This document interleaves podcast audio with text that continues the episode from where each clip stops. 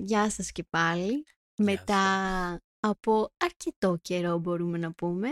It's good to be back. Ε, νομίζω. Ατέρμονο φάνηκε αυτό το χρονικό κενό, το, αυτό το Ναι. διάστημα, ναι. Να, θυμηθήσου- να θυμίσουμε τα ονόματά μας, εγώ είμαι η Σμαράγδα. Και εγώ ο Μάριος. Εντάξει, είτε μας ξέρετε, έχετε ακούσει σε repeat το ένα και μοναδικό επεισόδιό μας.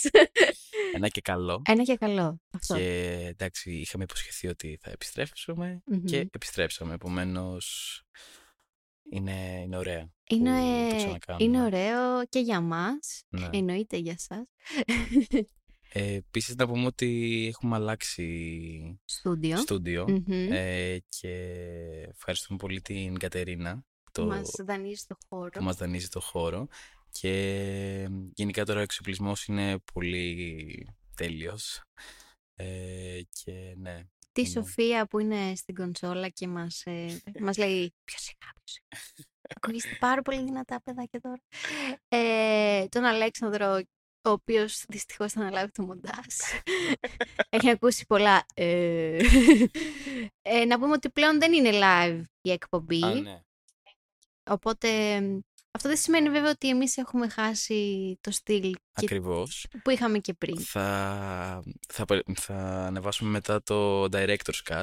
Ακριβώς, ε, ακριβώς. Με όλα τα bloopers Ε, και τα τέτοια. 16 seconds more of a Ναι. Young Minds podcast.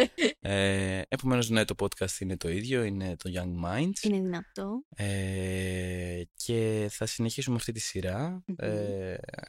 Ε, όπου θα βρίσκουμε αυτή την σύνδεση μεταξύ ταινιών και επιστήμης και σήμερα τι έχουμε ετοιμάσει Σμεράγδα Λοιπόν, σήμερα, σήμερα έχουμε βιογραφικές ταινίες. Μία μάστιγα η οποία δεν έχει αφήσει χώρο, έχει πιάσει καλλιτεχνικό χώρο, επιστημονικό χώρο, σκάκι. Δηλαδή, Ναι, ναι. αν θες να δεις βιογραφική ταινία, δεν γλιτώνεις πλέον. Ίσα ίσα πλέον δεν θες κιόλας. Αλλά νομίζω αυτές που έχουμε επιλέξει βγήκαν εκεί στην κορύφωση του πράγματος που, ήταν, που άξιζε να, να τις δεις τότε. Ε, και μάλιστα εντάξει για επιστήμονες οι βιογραφικές ταινίες είναι και μία a peek behind the curtain, ξέρω εγώ, Mm. λίγο το τι γίνεται, τι είναι αυτοί οι επιστήμονες, τέλος πάντων, στο- αυτοί οι εξωγήινοι που κυκλοφορούν ανάμεσά μας. Ε, η αλήθεια είναι να, να πούμε ότι οι επιστήμονες απεικονίζονται μέσα σε ταινίες από τις πολυπαιδικές μέχρι και τις Ακριβώς, ε, ακριβώς. οσκαρικές. Ε, βέβαια, μπορώ να πω, έχοντας πλέον μία μικρή εμπειρία στον πανεπιστημιακό χώρο, ε, Ότι τα πράγματα τα- δεν είναι έτσι. ναι, είναι αρκετά διαστρεβλωμένη εικόνα. Τουλάχιστον από τη δική μου προσωπική εμπειρία μπορώ να πω ότι ναι, μάλλον δεν είναι ακριβώς έτσι όπως απεικονίζονται. Ε, και νομίζω είμαστε εδώ εγώ και ο Μάριος σήμερα να απομυθοποιήσουμε λίγο αυτά τα στερεότυπα του Μμμ. αντικοινωνικού επιστήμονα που τον νοιάζει μόνο η επιστήμη του και τα Ακριβώς. συναφή. Και αυτό είναι σε καλή συνέχεια με, το, με τα υπόλοιπα podcast που καλέσαμε καθηγητές και οι ίδιοι απάντησαν τις ερωτήσεις μας και μας είπαν ότι μ, απομυθοποίησαν βασικά αυτό τον τίτλο του επιστήμονα ε, και ναι, νομίζω ότι θα έρθει σε καλή ε, προσθήκη αυτό το podcast. Μμμ. Νομίζω θα κλείσει έτσι μια σειρά συνεντεύξεων και θα ανοίξει μια άλλη ίσως. Ω, Ίσως. Έρχονται, έρχονται ωραία Spoiler, πράγματα. spoiler. Λοιπόν, πάμε να αρχίσουμε. Νομίζω πως ναι. Θες Ναι. να αρχίσεις εσύ, εγώ, πες μου. Ε, take it away. Λοιπόν, εγώ σήμερα θα σας μιλήσω για μια ταινία η οποία προσωπικά μου άρεσε. Δηλαδή δεν ήταν από αυτές που κριντζάρεις λίγο, που βλέπεις λίγο, νιώθεις άβολα, αλλά παρόλα αυτά επειδή ας πούμε μιλάει για κάποια σημαντική περσόνα θες να τη δεις. Θα μιλήσω για το Imitation Game. Ε, να πούμε ότι είναι μια ταινία. Ε, δεν είναι ε, αντικατοπτρισμός της πραγματικότητας, να το θέσουμε αυτό. Αν θέλετε να διαβάσετε πληροφορίες για τη ζωή του Alan Turing, να πούμε ότι το Imitation Game μιλάει για τη ζωή του Alan Turing. Αν θέλετε να μάθετε γι' αυτό έτσι με την φοβερή πένα της ευτυχίας Βασιλείου, εγώ πενεύω τη, τη, τους φίλους μου. Δεν το ξεχνάμε ποτέ αυτό το άρθρο. ναι. Α, στο The Lazarus Project η Ευτυχία Βασιλείου, λοιπόν, επαναλαμβάνω, έχει γράψει ένα φανταστικό άρθρο για τη ζωή του Alan Turing. Αλλά όπως είπαμε, μια ταινία δεν θα δείξει την πραγματικότητα. Θα περάσει από αυτό το χολιγουντιανό πρίσμα και θα δείξει ίσως μια διαστρεβλωμένη εικόνα, η οποία βέβαια θεωρώ ότι πέτυχε μερικά πολύ σημαντικά για εμένα τουλάχιστον, για να μην φανεί απλά ένα συνοθήλευμα στερεοτύπων και αυτά είναι και, και αυτό είναι ένας επιστήμονας και αυτό ήταν ο Turing και έτσι είναι όλοι οι επιστήμονες. Ναι. Ε, να ξεκινήσουμε με τον Benedict Cumberbatch. Το πέτυχες με την πρώτη φορά. Ναι, Συγχαρητήρια. είχα ένα άγχος ότι δεν θα πετύχω το όνομα με την πρώτη φορά. Εγώ λατρεύω, ο Μάριος όχι και τόσο. Εντάξει, έχει κάτι η φάτσα του, απλώς δεν. Η αλήθεια είναι ότι είναι περίεργη. Είναι περίεργη και το έχω γενικά τώρα με τους ηθοποιούς ότι αν δεν μ' αρέσει η φάτσα δεν μου το χαλάει. Ναι. Πολντάνο. Άου. Πολντάνο δεν ξέρω. Μμ. Έχει Τέλος κα- πάντων, αυτά είναι για το επόμενο podcast. κάποια Ισχύει. ονόματα που θα ακούσετε. Εντάξει. Όπως είπαμε, δεν είναι. Δεν σε πτωεί αυτό όμως. Ε, Θα ναι, συνεχίσεις. εμένα δεν είναι λόγος για να ξεχάσω το Σέρλοκ. η φάτσα του Cumberbatch, λοιπόν. Να επιστρέψουμε στην ταινία μας. Η ταινία αρχικά είναι καλή. Έχει φοβερή σκηνοθεσία, φοβερή εικόνα. ε, Είναι έτσι εποχής. Έχει αυτό... Παίζει η Κύρα Νάιτλι, οπότε εννοείται είναι εποχής. να το θέσουμε αυτό ότι εγώ δεν έχω δει την Κύρα Νάιτλι χωρίς κορσέ. Νομίζω είναι κάτι σ- πολύ σπάνιο, είδος ε, Και υποεξαφάνιση. θα ήταν και περίεργο. Δηλαδή, Ναι, δεν, το- ναι, δεν ναι, θα το ναι. δεχτώ. Θα... Όχι, δεν είναι. Δε- Είναι η Νάταλι Πόρτμαν. Ε, ναι. Το- δε- λοιπόν, αρχικά να πούμε ότι για τα άτομα που δεν την έχω δει και μας ακούνε, ότι η ταινία χωρίζεται σε τρία σκέλη. Ωραία. Ουσιαστικά είναι το παρελθόν, το παρόν και το μέλλον κατά κάποιο τρόπο. Οκ. Είναι το τι οδήγησε τον Άλαν Τιούρινγκ στο να γίνει επιστήμονα στα παιδικά του χρόνια και, το τι, και τι τον οδήγησε να είναι αυτή η κάπως αντικοινωνική περσόνα θα έλεγα. Είναι η περίοδος που καταφέρνει να λύσει το ενίγμα, θα πούμε λίγα λόγια για το ενίγμα, και τέλος το κάπως τραγικό τέλος του. Αυτό που κάνει γενικά καλά η ταινία είναι ότι ο χαρακτήρας είναι πολυδιάστατος. Δηλαδή δεν είναι απλά ένας επιστήμονας που είναι αντικοινωνικός, που τον νοιάζει μόνο η επιστήμη του. Τα δείχνει αυτά, να πούμε ότι τα δείχνει. Ωστόσο καταλαβαίνουμε ότι κάτι τέτοιο δεν οφείλεται στην επιστημονική του ιδιότητα, δηλαδή η αντικοινωνικότητά του. Κάποια στιγμή επικεντρωνόμαστε αρκετά στα παιδικά του χρόνια και δείχνει το πόσο σκληρά αντιμετωπίστηκε από τους μαθητές του. Το οποίο, εντάξει, καμιά φορά οδηγεί σε έναν μελλοντικό άνθρωπο ο οποίος εμπιστεύεται δύσκολα, επικοινωνεί δύσκολα και όλα αυτά. Να πούμε ότι υπάρχει ένα ίχνος φωτός και τονίζεται στην ταινία είναι ο Κρίστοφερ Μόρκομ. Είναι η σχέση που έχει με αυτό το παιδί, φιλική σχέση. Ωστόσο, η ταινία δείχνει ότι μάλλον υπάρχει και, υπάρχουν και πιο τρυφερά αισθήματα. Δυστυχώς όμως αυτό τελειώνει όταν προκύψει ο ξαφνικός θάνατός του. Μία άλλη σχέση που τονίζεται σε αυτήν την ταινία είναι με τη γυναίκα του, την οποία όπως είπαμε υποδι- υποδίεται η Κύρα Νάιτλι. Από όσο διάβαζα δεν είχε, δεν είχε ιδιαίτερη σημασία για τον ίδιο αυτή η σχέση. Παρ' όλα αυτά στην ταινία τονίζεται λίγο παραπάνω, όπως είπαμε αυτά είναι των ταινιών τα θέματα. Είναι ιδιαίτερη γιατί δεν πρόκειται για μια σχέση έρωτα αγάπης, είναι μια σχέση θεωρώ πιο πολύ θαυμασμού Μάλιστα. θαυμασμού της ευφυΐας που έχει η ίδια, η οποία είναι επιστήμονας και η οποία βοήθησε και αυτή στην επίλυση. Από του την πλευρά προβλήματος. του Άλαν υπήρξε... Ε, δεν, υ- δεν υ- υπήρχε θαυμασμός, ναι. Οκ.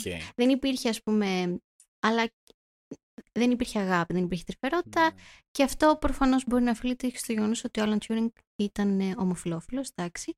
Υπήρχε ένας θαυμασμός, θαυμασμός, μια εκτίμηση που είχαν ο ένας τον άλλον, αλλά από εκεί και πέρα στην πραγματικότητα γνωρίζουμε ότι δεν υπήρχε αυτή η σχέση, δεν υπήρχε αυτή η σύνδεση που φαίνεται να έχουν τα άτομα στην ταινία. Όμως, είναι πολύ ευχάριστη έκπληξη ο χαρακτήρας της- της γυναίκας του, γιατί δείχνει έναν, μια γυναίκα επιστήμονα εκείνη την εποχή και μετά σου δίνω πάσα, γιατί ξέρω ότι την ταινία έχεις, ε, θα μας παρουσιάσεις, είναι νεαρή επιστήμονας που συμμετέχει σε project, δηλαδή είναι πρώτον γυναίκα, δεύτερον νεαρή γυναίκα και συμμετέχει σε project του στρατού. Δηλαδή Ναι.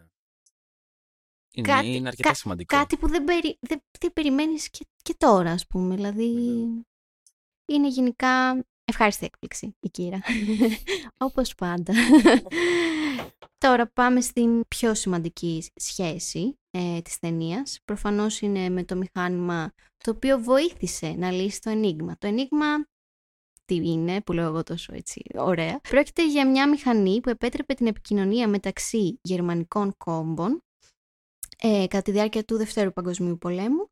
Επικοι... Επικοινωνία όμως η οποία ήταν φοβερά δύσκολο να αποκρυπτογραφηθεί. Και εννοείται όταν θες να αναστείλεις ή να προετοιμαστείς για επιθέσεις, χρειάζεσαι αυτά τα μηνύματα να καταλάβεις. Κωδικοποίησης. Ναι, να καταλάβεις πού θα γίνει η επόμενη Σύγκρουση. ε, ε, ε, σύραξη, ας πούμε. Παρ' όλα αυτά, ο Τιούρινγκ με μία ομάδα ατόμων δεν ήταν μόνος του. Μμμ. Κατάφερε να σπάσει τον τρόπο με τον οποίο λειτουργούσε η συσκευή, προβλέποντας έτσι τις πολεμικές σειράξεις της Γερμανίας εναντίον του Ηνωμένου Βασιλείου. Μάλιστα. Και να πούμε ότι η προσπάθεια αυτή κατάφερε να μειώσει την εκτιμόμενη διάρκεια του πολέμου κατά δύο χρόνια. Δηλαδή δεν πρόκειται μόνο για την προστασία του Ηνωμένου Βασιλείου, μιλάμε για, για, για μια προσπάθεια η οποία θα μπορούσε, αν είχε αποτύχει, να είχε ανατρέψει τελείως το αποτέλεσμα του Δευτέρου Παγκοσμίου Πολέμου. Όπως δηλαδή, εγώ και ο Μάριος μάλλον δεν θα καθόμασταν εδώ να μιλάμε για τον During. Όταν Ε, το σκέφτεσαι αυτό και είναι όντως μεγάλο. Δηλαδή, ο χρόνος καταρχάς ήταν εχθρός του. Δηλαδή Ναι. έπρεπε να ε, να κινηθεί λύσει όσο πιο γρήγορα όσο πιο γρήγορα γίνεται. μπορούσε. Και το, το κατάφερε ήταν ε, πολύ σημαντικό. Όντως, όντως. Και όχι μόνο αυτό, παράλληλα, ένα άλλο πράγμα που μου αρέσει που κάνει η ταινία είναι που δείχνει συνεργασία επιστήμης και στρατού. Γιατί πολλές φορές λένε οι επιστήμονες το κάνανε, δηλαδή και οι επιστήμονες δεν είναι αθώοι. Η επιστήμη πρώτον δεν είναι οι επιστήμονες. Οι επιστήμονες είναι οι άνθρωποι οι οποίοι προσπαθούν μέσω της επιστημονικής σκέψης να αποδείξουν, να συμπεράνουν, να ανακαλύψουν πράγματα. Ακριβώς, χρησιμοποιούν ως εργαλείο την Ακριβώς. επιστήμη. Η επιστήμη είναι ένα εργαλείο. Το πώς θα το χρησιμοποιήσει κάποιος εξαρτάται από τον άνθρωπο. Και ο άνθρωπος, όπως ξέρουμε, είναι ένα πράγμα με πολλά λάθη. ε, και αυτό που μου αρέσει είναι που δείχνει τη σχέση στρατού και επιστημόνων και το πώς συγκρούονται τα συμφέροντα του καθενός και το πώς ο επιστήμονας θα το κάνει γιατί θέλει να ανακαλύψει, γιατί θέλει να προχωρήσει, γιατί θέλει να σώσει, γιατί όντως η επιστήμη έχει αποτελέσματα σωτήρια πολλές φορές. Βλέπε Σαφώς. ιατρική, βλέπε φυσική, βλέπε... και δυστυχώς έχει και αποτελέσματα καταστροφικά. Εννοείται ότι χρειάστηκε να κρύψουν τη δουλειά τους σε περίπτωση που χρειαστεί να αποκωδικοποιήσουν ξανά όλα αυτά τα μηνύματα. Κάτι το οποίο προφανώς δεν άρεσε σε αυτή την ομάδα γιατί αυτό το πράγμα που ανακάλυψαν θα μπορούσε να συμβάλλει στην εξέλιξη της επιστήμης, δηλαδή γενικότερα.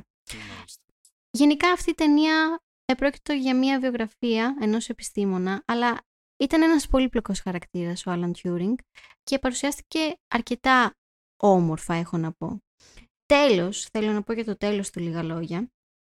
Δυστυχώς ήταν αρκετά τραγικό. Ανακαλύφθηκε ότι είναι ομοφιλόφιλος, μάλλον έγινε μια καταγγελία και εκείνη την περίοδο που έγινε η καταγγελία ήταν παράνομο να είσαι ομοφιλόφιλος. Ναι, δυστυχώς υπήρξαν και αυτά τα χρόνια.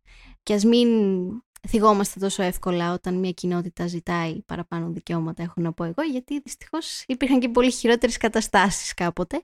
Και δυστυχώς υποβλήθηκε σε καταναγκαστική θεραπεία. Τότε τους δίνανε κάποια φάρμακα, τα οποία υποτίθεται θεραπεύανε την ομοφιλοφιλία. Ε, Αντιμετώπιζαν δηλαδή σαν ασθένεια. ναι, ακριβώς, ακριβώς. Και ε, εντάξει, ας πούμε στην Αμερική ήταν η λοβοτομή η θεραπεία. Εντάξει, ή στην Αγγλία ήταν κάποια φάρμακα τα οποία αποδείχθηκαν φοβερά τοξικά και πιθανότατα από overdose αυτών των φαρμάκων, δεν γνωρίζουμε αν ήταν κάποια πρόθεση αυτοτραυμα... αυτοκτονίας ή κάτι τέτοιο, γνωρίζουμε μόνο ότι εξαιτίας αυτού του φάρμακου αυτό το μυαλό πέθανε και τι μ' αρέσει σε αυτό; Τι μ' αρέσει; Μ' αρέσει που το δείχνει. Μ' αρέσει η ταινία που δείχνει ότι ένας ε, επιστήμονας, ο οποίος μπορεί να είναι ομοφιλόφιλος, μπορεί να έχει σχέσεις, μπορεί να έχει ψυχολογικά προβλήματα, είναι ένας άνθρωπος. Δηλαδή, αυτό που δεν μου αρέσει πολλές φορές στις ταινίες είναι το πόσο τραγικά παρουσιάζεται, δηλαδή πόσο χαρακτηρίζεσαι από τη δουλειά που κάνεις. Ένας καλλιτέχνης είναι καλλιτέχνης και τίποτα άλλο. Ένας επιστήμονας είναι επιστήμονας. Είναι, είναι άνθρωποι κι αυτοί. και αυτό που μου αρέσει πάρα πολύ στην ταινία. Γενικότερα μου άρεσε το ότι τελικά η επαφή με την επιστήμη και τον Turing ήταν σωτήρια γιατί μπορούσε να επικεντρωθεί, ε, είχε μια στόχο προσήλωση στο να λύσει τα προβλήματα που του απευθύνονταν μέσω αυτής. Παρ' όλα αυτά δεν σημαίνει ότι δεν έχει και δεινά αυτό το Ναι. μονοπάτι. Από τη μία όμως ε, ε, βλέπεις την κοινωνία ότι τιμώρησε ας πούμε τον ε, Turing λόγω της σεξουαλικής του προτίμησης ε, και σαν να αγνόησε το έργο, το επιστημονικό του έργο. Μα έτσι κι αλλιώς καταστράφηκε το επιστημονικό του έργο. Δηλαδή, Και αυτό είναι είναι αρκετά σοβαρό, δηλαδή εγώ δεν μπορώ να το ε, συλλάβω. Ειδικά όταν είναι ένας άνθρωπος ότι όντως μείωσε τον πόλεμο κατά δύο χρόνια. Ναι, αυτός και η ομάδα του. Γενικότερα όμως δεν είναι, είναι αρκετά σύνθεση το φαινόμενο. Ναι. Δηλαδή ενός ανθρώπου ο οποίος βοηθάει τελικά να κατακρίνεται, να καταστρέφεται από τους κοινωνικούς κανόνες. Αλλά ναι, αυτή η ταινία το έδειξε με αρκετά καλό τρόπο. Δεν θα πω, δεν θα πω σε λεπτομέρειες για το πώς λύθηκε ο κώδικας, γιατί είναι πολύ σημαντικό κομμάτι της ταινίας και αν το, το, αν το αναφέρω νομίζω ότι θα, θα, θα πάμε αρκετά μεγάλο spoiler. ναι, θα χαθεί μαγεία. Δείτε την ταινία. Benedict Cumberbatch ε, είναι, είναι εξαιρετικός. Είναι όντως. Εντάξει. Σαν, ηθο... σαν ηθοποιός. Σαν ηθοποιός. Ναι, ναι, ναι. Η φάτσα είναι περίεργη.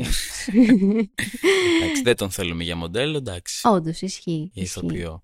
Αλλά νομίζω δεν την έχω δει την ταινία. Με ε, σοκάρει. γιατί σας είπα, είναι ανασταλτικός παράγοντας. Ε... Όχι η φάτσα του Κάμπερμπατ. Αλλά είναι, είναι σίγουρα στα watchlist μου και νομίζω έτσι όπως τα είπες έτσι ωραία θα μπω στη δικασία να τη δω. Έλα στο ματακόλακα. Εγώ πάλι δεν έχω δει την ταινία που έχεις δει εσύ. Α, το οποίο αυτό τώρα... Είναι και λίγο άσχημο γιατί είναι ελάχιστες ταινίες που έχουν βγει για γυναίκες επιστήμονες. Ναι. Θα μου πεις είναι και ελάχιστες γυναίκες επιστήμονες, αλλά.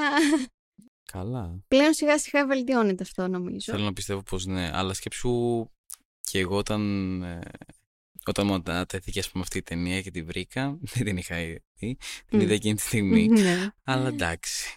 Ε, άρα ας πούμε σαν συμπέρασμα δηλαδή ότι... Για το imitation game, Ναι, ότι γενικότερα ότι παίρνουμε ας πούμε αυτή την ιδέα αυτού του τρελού επιστήμονα με τα πέταχτα μαλλιά, την... Την κοιμωλία πάνω στα ρούχα. Ναι, και νομίζω ότι το πρόβλημα, ας πούμε, το πρόβλημά τους μόνο είναι η επίλυση των προβλημάτων, ναι, ναι. Το, των εξισώσεων, ας πούμε. Αλλά είναι αυτό που είπες ότι δείχνει τον Turing πολυδιάστατο, όπως είναι και θεωρώ ότι κάθε άνθρωπος πρέπει να ειναι Γιατί θεωρώ ότι θα, θα χαθείς αν, έχεις, αν είσαι μόνο focus σε ένα πράγμα θα σε, θα σε φάει νομίζω. Και εμείς σαν ε, φυσικοί, φερέλπιδες σαν, φυσικοί. Ναι, σαν φοιτητές ας πούμε φυσικού. Ναι, ε, σε μια συζήτηση που είχαμε έναν συμφοιτητή μας λέγαμε πως σαν φερέλπιδες λοιπόν μελλοντικοί επιστήμονες οι προσλαμβάνουσες που έχει κανείς αναπτύσσουν όλο το φαντασιακό του και η φαντασία όταν ε, καθοδηγείται με βήματα λογικής, επιστημονικής προσέγγισης, ε, ε, αυτά τα βήματα έχουν μια ένα επιστημονικό φορμαλισμό, νομίζω είναι, είναι απαραίτητα και στην επιστήμη. Δηλαδή, καμιά φορά δεν φανταζόμαστε το αποτέλεσμα και γι' αυτό δεν βρίσκουμε τη λύση άμεσα. Δηλαδή, είναι αυτό που λένε «Α, τελικά ήταν σωματίδιο, ας πούμε, το φως». Είναι αυτό που λες «Δεν, δεν το φαντάζομαι, αποκλείεται». Ναι, ναι, ναι. Η φαντασία είναι κάμια φορά απαραίτητη για να κάνουμε το επόμενο μεγάλο βήμα. Το επόμενο βήμα, ναι. ναι, ναι. Ωραία. Νομίζω μπορούμε να πάμε σε ένα γελματάκι και επιστρέφουμε με τη δεύτερη μας ταινία. Επιστρέψαμε λοιπόν από αυτό το μικρό διάλειμμα. Λοιπόν, η δεύτερη ταινία είναι... κινείται στα ίδια νήματα και μηνύματα με την πρώτη. Ε, λέγεται Hidden Figures και στα ελληνικά αφανείς ηρωίδες. Σκηνοθεσία δεν τον ήξερα, Theodore Melfi, OK. Okay. Αλλά αυτό, αυτούς που σίγουρα θα ξέρετε είναι οι συνθέτες. Έχουμε τον αγαπημένο Hans Zimmer να εργάζεται σε αυτήν την ταινία και ο οποίος ο Γλυκούλης κέρδισε και το δεύτερο του Όσκαρ ε, πρόσφατα ε. για το Dune. Ε, και έχουμε και τον Φαρέλ Williams και αυτός ε, δούλεψε, γνωστός. αρκετά γνωστός, δούλεψε για τη μουσική και γενικότερα υπάρχει αυτή η δροσιά στη μουσική. Λίγο πιο funk. Ε, ναι, ακριβώς, δηλαδή ταιριάζει απόλυτα με, την, με το vibe. Ταινίας, ακριβώς. Ναι. Λοιπόν, η ταινία αφηγείται την ιστορία των Κάθριν Τζόνσον, Ντόροθι Βον και Μέρι Τζάξον, τριών Αφροαμερικανίδων επιστημόνων, που κόντρα σε όλες τις προκαταλήψεις της Αμερικής των αρχών του 60, προσπαθούν να κάνουν τη διαφορά δουλεύοντας για το διαστημικό πρόγραμμα της NASA. Λίγο backstory για τη δεκαετία του 60. Έχουμε τον αγώνα για την κατάκτηση του διαστήματος μεταξύ Σοβιετικών και Αμερικάνων. Επομένως δεν είναι, κύριο, δεν είναι κινητήριος δύναμη το απλώς να κατακτήσουμε το διάστημα mm. απλώς για, επειδή είμαστε άνθρωποι και τέτοιο, αλλά είναι ποιος θα το κάνει πρώτος. Ακριβώς. Επομένως υπήρχε μεγάλη πίεση στο... Διαστημικό πρόγραμμα. Ακριβώς και η ταινία ακολουθεί αυτές τις τρεις ηρωίδες. Ε, την Κάθριν Γκόμπλ που μετά έγινε Κάθριν Τζόνσον επειδή ε, και δουλεύουν στο υπολογιστικό τμήμα της NASA μαζί με την Dorothy Vaughan και την Mary Jackson. Αυτός το, αυτό το τμήμα ήταν σε διαχωρισμένες υποδομές ότι υπήρχε το, το, το segregation όπου διαχωρίζονταν οι, οι λευκοί με τους Αφροαμερικάνους Επομένως, σε αυτή την ταινία υπάρχει αυτό το αίσθημα του, των προκαταλήψεων και του ρατσισμού. Γιατί μιλάμε και για δεκαετία του 60. Ακριβώς. Η προϊστάμενη του υπολογιστικού τμήματος ανακοινώνει στην Κάθριν Τζόνσον ότι χρειάζονται βοήθεια στο διαστημικό πρόγραμμα της NASA για την επίλυση των εξώσεων ε, τροχιάς ε, όπου θα στέλνουν τον πρώτο άνθρωπο από την NASA στο διάστημα. Στο διάστημα η Κάθριν Τζόνσον θα ήταν ε, υπό την ε, καθοδήγηση του Αλ Χάρισον, ο οποίος βλέπουμε ότι στην αρχή δεν δίνει τόσο σημασία ε, στην Κάθριν.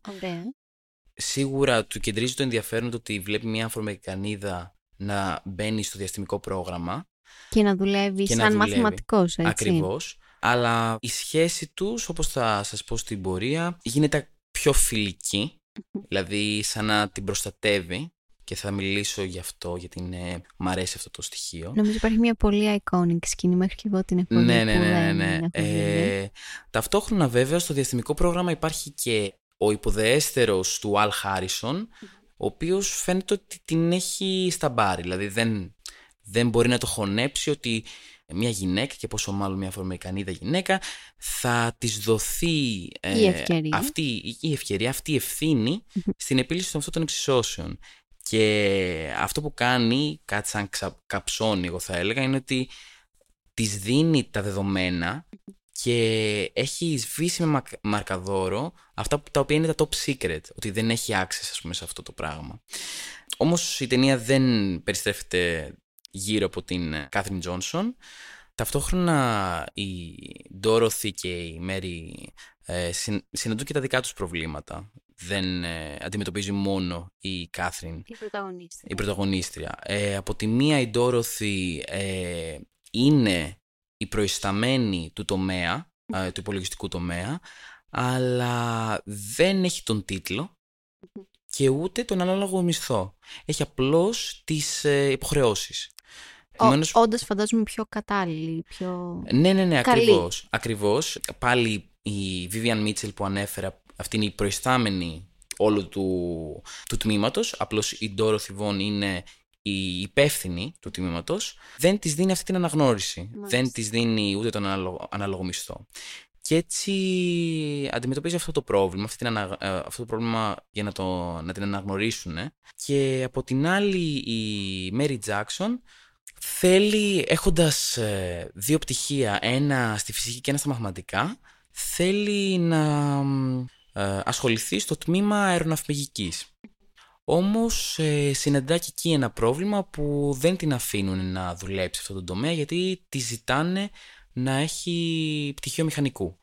Τώρα, ο τρόπος με τον οποίο εξελίσσεται η ταινία είναι υπερβάλλει. Υπερβάλλει σε αρκετά σημεία και είναι αυτό που είπες ότι δεν μπορούμε να την εμπιστευτούμε σαν καθαρή πηγή πληροφοριών.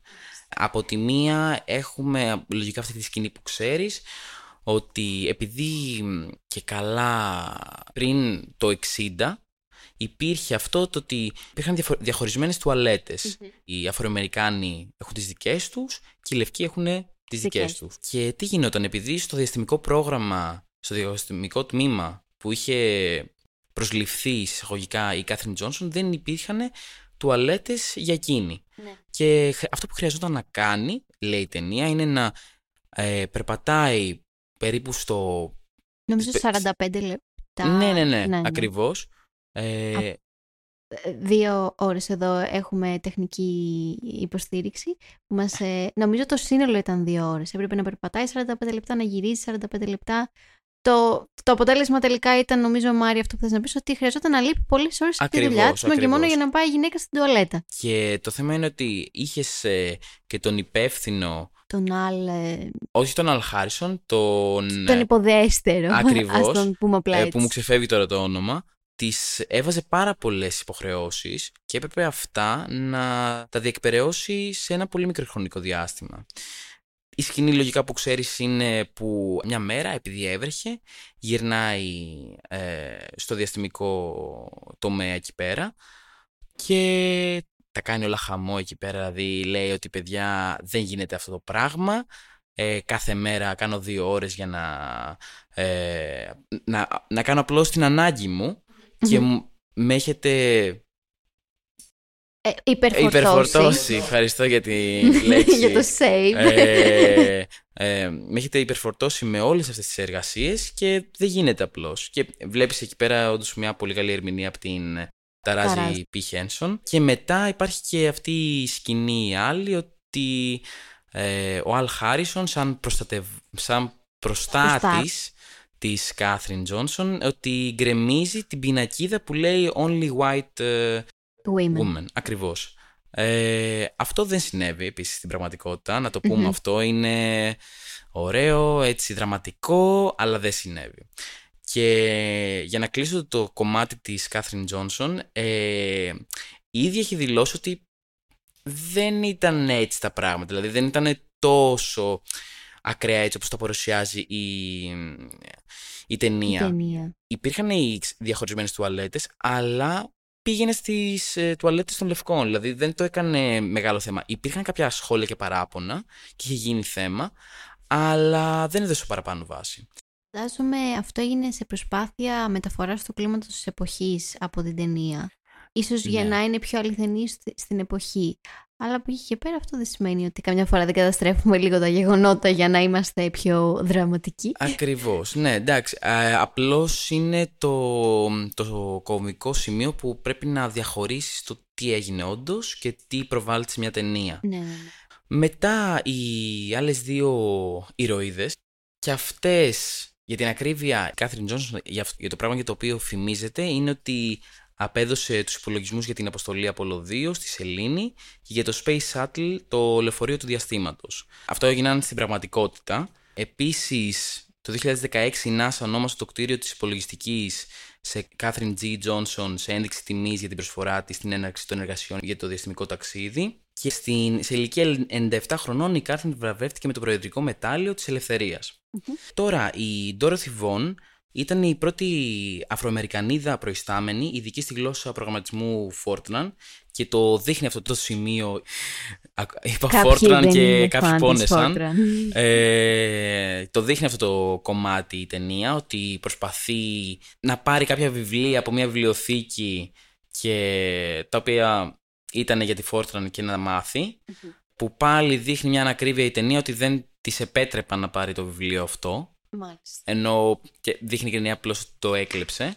Και από την άλλη, η... πάμε στην τρίτη, που βασικά τη- να πω ότι η Dorothy Vaughan υποδίεται, την υποδίεται η Octavia Spencer, που την αγαπάω εγώ Ε, και εγώ πάρα γενικά. πολύ. Είναι χήμαρος. Ναι, ναι, Είναι- ναι, ναι. Δηλαδή, Χάνεται οτιδήποτε Χάνεται, άλλο ακριβώς. στη σκηνή.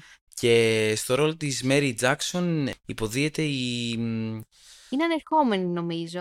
ε, Είναι και τραγουδίστρια, αχ, το όνομά της τώρα, η Janelle Monáe. Ε, σωστά. Η Janelle Monáe. Μπράβο. Άρα, πάει στο ξανά. Ε, Α, το νομίζω ήταν έχουμε. καλό, ναι. Α, οκ. Ωραία. Ε, η Janelle Monáe. Και η οποία η ταινία δείχνει ότι προσπαθεί να φοιτήσει σε ένα πανεπιστήμιο που είναι μόνο για λευκούς Ναι. Και να πάρει το πτυχίο, ε, αερο- ε, να πάρει το πτυχίο μηχανικού. Έτσι ώστε να... συνεχίσει το πρόγραμμα Ακριβώς. αεροναυπηγική. Και στην ταινία δείχνει ότι χρειάζεται να πάει στο δικαστήριο της κοινότητας εκεί πέρα και να το... Ε, Διεκδικήσει. Ακριβώς, να το διεκδικήσει. Ενώ κάτι τέτοιο επίσης δεν έγινε. δηλαδή δεν χρειάστηκαν καθόλου δικαστήρια και τίποτα. Τώρα, ε, αυτή είναι η ταινία, με πολλές λεπτομέρειες ας πούμε. Ε, δείχνει το κομμάτι αυτό το, των προκαταλήψεων και των εμποδίων που θα έπρεπε να ξεπεράσουν τις γυναίκες. Στην περίπτωση της Κάθριν Τζόνσον, τα πράγματα δεν είναι έτσι, δηλαδή δεν είναι τόσο άσχημο έτσι όπως τα δείχνει η ταινία, αλλά αυτό δεν σημαίνει, δεν αναιρεί το γεγονός ότι πολλές γυναίκες που μπορεί να μην ήταν η Κάθριν Τζόνσον που έδωσε τη λύση για το Space Shuttle και το Apollo 2, να είχαν αυτή την αντιμετώπιση. Επομένως, είναι μια ταινία που χρειάζεται να ακουστεί και να ειδωθεί από πολλούς, γιατί είναι κάτι το οποίο υπήρξε. Ναι, Δεν ναι. είναι fan fiction, ας πούμε. Ακριβώς. Ε, και γενικότερα η θέση της γυναίκας στην επιστήμη είναι κάτι που Ακριβώς. τώρα σιγά σιγά μπορούμε... Δεν ξέρω... Τώρα σιγά σιγά αισθάνομαι ότι εδραιώνεται Ναι. ε, και περιμένω τις μελλοντικές ταινίες που ίσως να είναι και λίγο πιο ακριβείς Ναι, ναι, ναι. ε, έτσι ώστε να έχουμε ας πούμε ταινίες για γυναίκες οι οποίες θεωρούνται περσόνες της φυσικής και όχι απλά το πόσο δύσκολα περάσαν έτσι ώστε να γίνουν φυσικοί. Ακριβώς. Αυτό. Ε, το σημείο που ήθελα να θίξω είναι το...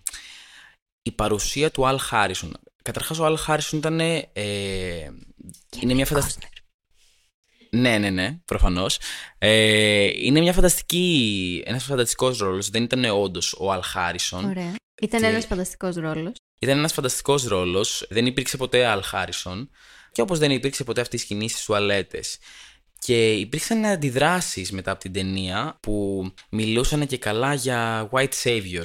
Ναι. Ότι δεν είναι ανάγκη να υπάρχει αυτός ο ρόλος και ότι μ, ίσα, δεν, δεν δείχνει το πρόβλημα, ίσα- ε, δεν το επιλύει, ε, ίσα ίσα το επιδεινώνει. Ότι πάλι θα χρειαστεί μία γυναίκα, τον άντρα που θα τη σώσει ας πούμε Και ένα λευκό άντρα, έτσι. και έναν λευκό άντρα. Σε αυτές τις αντιδράσεις ε, ο σκηνοθέτης και η πρωταγωνίστρια είπαν πως δεν πρόκειται για κάτι τέτοιο Μμμ. και ίσα ίσα αυτή η ταινία θέλει να δείξει αυτή την ενότητα μεταξύ και, και γυναικών και αντρών αλλά και γενικότερα φυλών.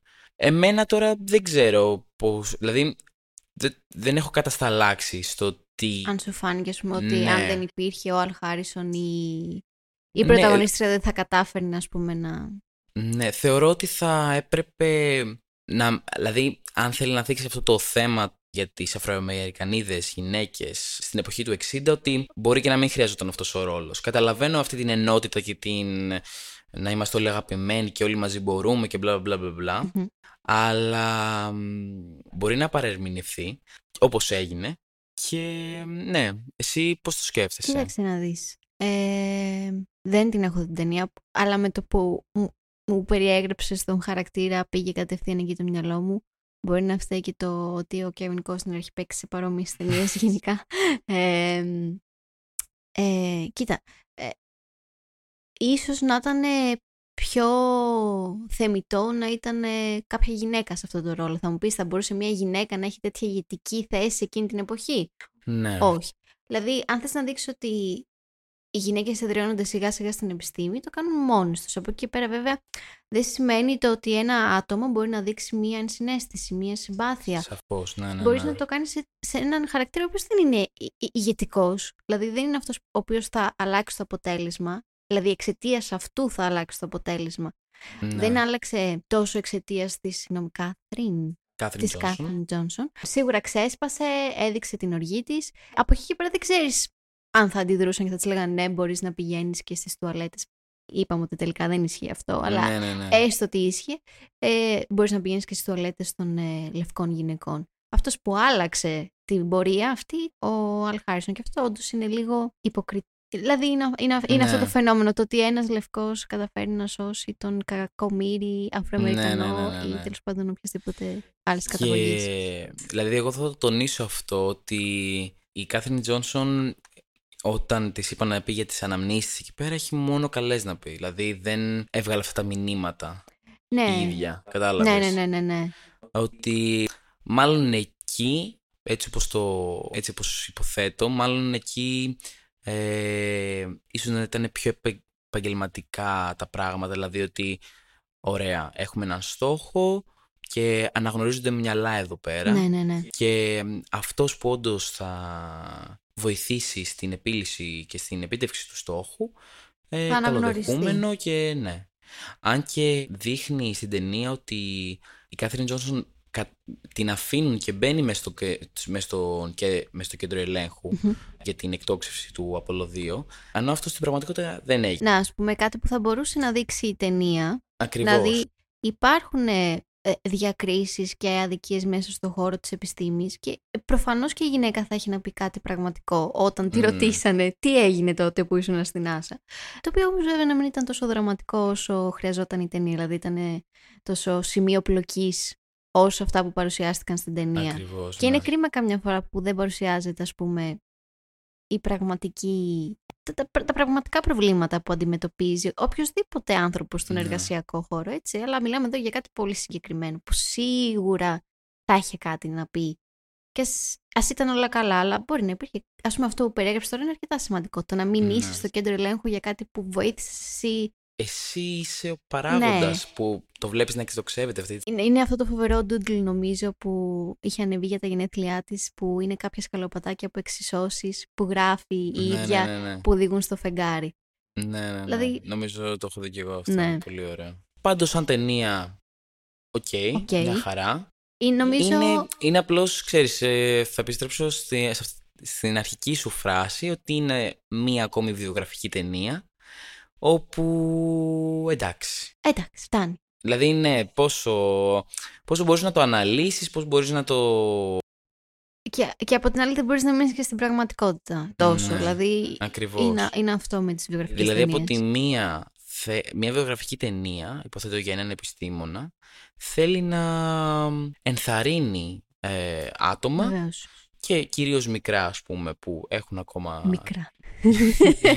παιδάκια Παιδάκια. που έχουν ακόμα την επιλογή και, την, και το περιθώριο της επιλογής Βεβαίως. να αποφασίσουν να γίνουν όπως είπες για τον Elvis Presley τραγουδιστής τώρα επιστήμονας και ξέρεις η ταινία εφόσον θες στόχος είναι να είναι αυτός πρέπει τις ταινίες να τις κάνεις ελκυστικές Ναι, ακριβώς.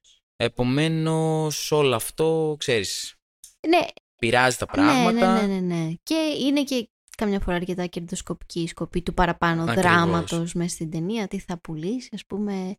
Ε, είναι, είναι αλήθεια αυτό. Ναι. Δηλαδή δεν αναλύσαμε το τι θεωρείται ο πάντων, αλλά θυμάμαι ήταν αρκετά σημαντική όταν την είδα και το συζητάγαμε με φίλους, δηλαδή είχαμε μείνει άναυδοι Ναι. με τον... Με το στυλ. Περισσότερο με το μυαλό. Ακριβώς. Και όχι γιατί θυμ- η ταινία στα ταινία, όπως θυμάμαι, δεν έδειξε τόσο πολύ το έργο του, αλλά Το χαρακτήρα. το χαρακτήρα του και τη σχέση του με, την, γυναίκα ε, του, με τη γυναίκα Ε, του. Το ότι ήταν εντι- εντυπωσίαζε ε, Ναι, το, το, το συναδέλφους του, ας πούμε. Αυτό. Ναι, ναι, Εμένα ναι. μου άρεσε πάρα πολύ που έδειξε το χιούμορ του, γιατί αν δει κανείς ντοκιμαντέρ του ή οτιδήποτε, ή Ναι, τις ναι, συμμετοχές ναι. στο Big Bang Theory, ναι, ξέρω Big Bang Theory, δεν βλέπουμε πια, αλλά συμμετείχε.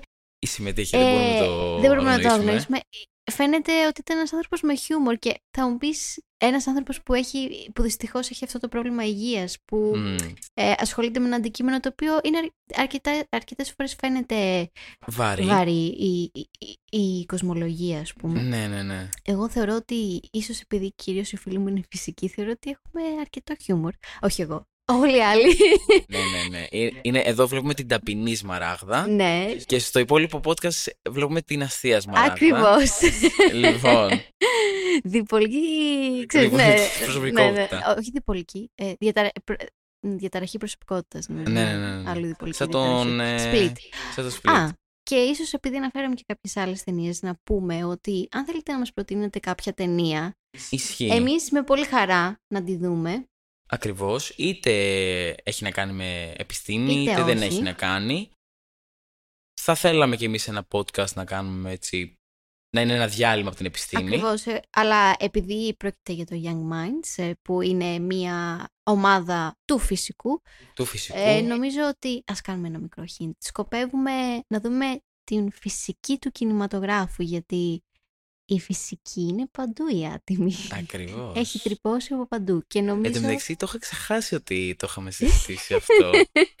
και λέω. Τι λέει τώρα, Ω, ενθουσιάστηκε. Ε, λέω, αυτό σκεφτόμουν και εγώ. Πώς το ήξερε. αυτό. Οπότε Ωραία, ωραία. τώρα νο- Έχουμε και αυτό. Έχουμε αυτό. Ε, ε, εμείς αυτή τη στιγμή που μαγνητοφωνούμε, μαγνητοφωνούμε ένα Σαββατοκύριακο μετά την πρεμιέρα του Doctor Strange, οπότε Ακριβώς. εννοείται ταινίες για multiverse, για όλα αυτά θα αναλυθούν ίσως στο επόμενο νομίζω. Ωραία. Ε, θέλουμε να πούμε κάτι κλείνοντας; Ε, νομίζω. Όχι άλλες βιογραφικές ταινίες. Όχι. Αρκετά, παιδιά. δε- Εντάξει. Δε- Όχι. Μισά. Όχι. Ε, No. Ε, να πούμε ότι οι επιστήμονες παιδιά είναι άνθρωποι και Ναι. Ε, ε, είναι βλάκες, είναι πανέξυπνοι, είναι χαρισματικοί, είναι, έχουν χιούμορ, ευαίσθητοι. είναι ευαίσθητοι. Ε, Είναι ό,τι μπορείς, ό,τι βλέπεις γύρω σου. Ακριβώς. Απλά είναι ικανοί σε ένα κομμάτι που, που, που πολλοί κόσμος δεν αντιλαμβάνεται ότι είναι ικανός. Ναι. Είναι απλά η έβρεση της αλήθειας με ένα συγκεκριμένο τρόπο. Αυτό είναι η επιστήμη. Ακριβώς, ακριβώς. Κοίταξε, κάποιες φορές υπερισχύει ο ρόλος του επιστήμονα, άλλες φορές υπερισχύει Η ανθρώπινη πλευρά. ακριβώς. Και το σημαντικό, δηλαδή, εγώ αυτό που έχω κατασταλάξει είναι ότι να υπερισχύει ε, η κάθε πλευρά τη σωστή στιγμή. Γιατί είδαμε ότι στον Turing επεκράτησε η σεξουαλική του προτίμηση και αυτό του, ε- του ήρθε boomerang και το... Όχι ότι δεν καταπιέστηκε, που και αυτό είναι πάρα πολύ άσχημο. Ακριβώς. Ναι, ναι, ναι. Ε, ή ας πούμε ε, είναι μέρος της ταυτότητας της ε, Κάθριν Τζόνσον το να είναι ε, Αφροαμερικανίδα Μμμ.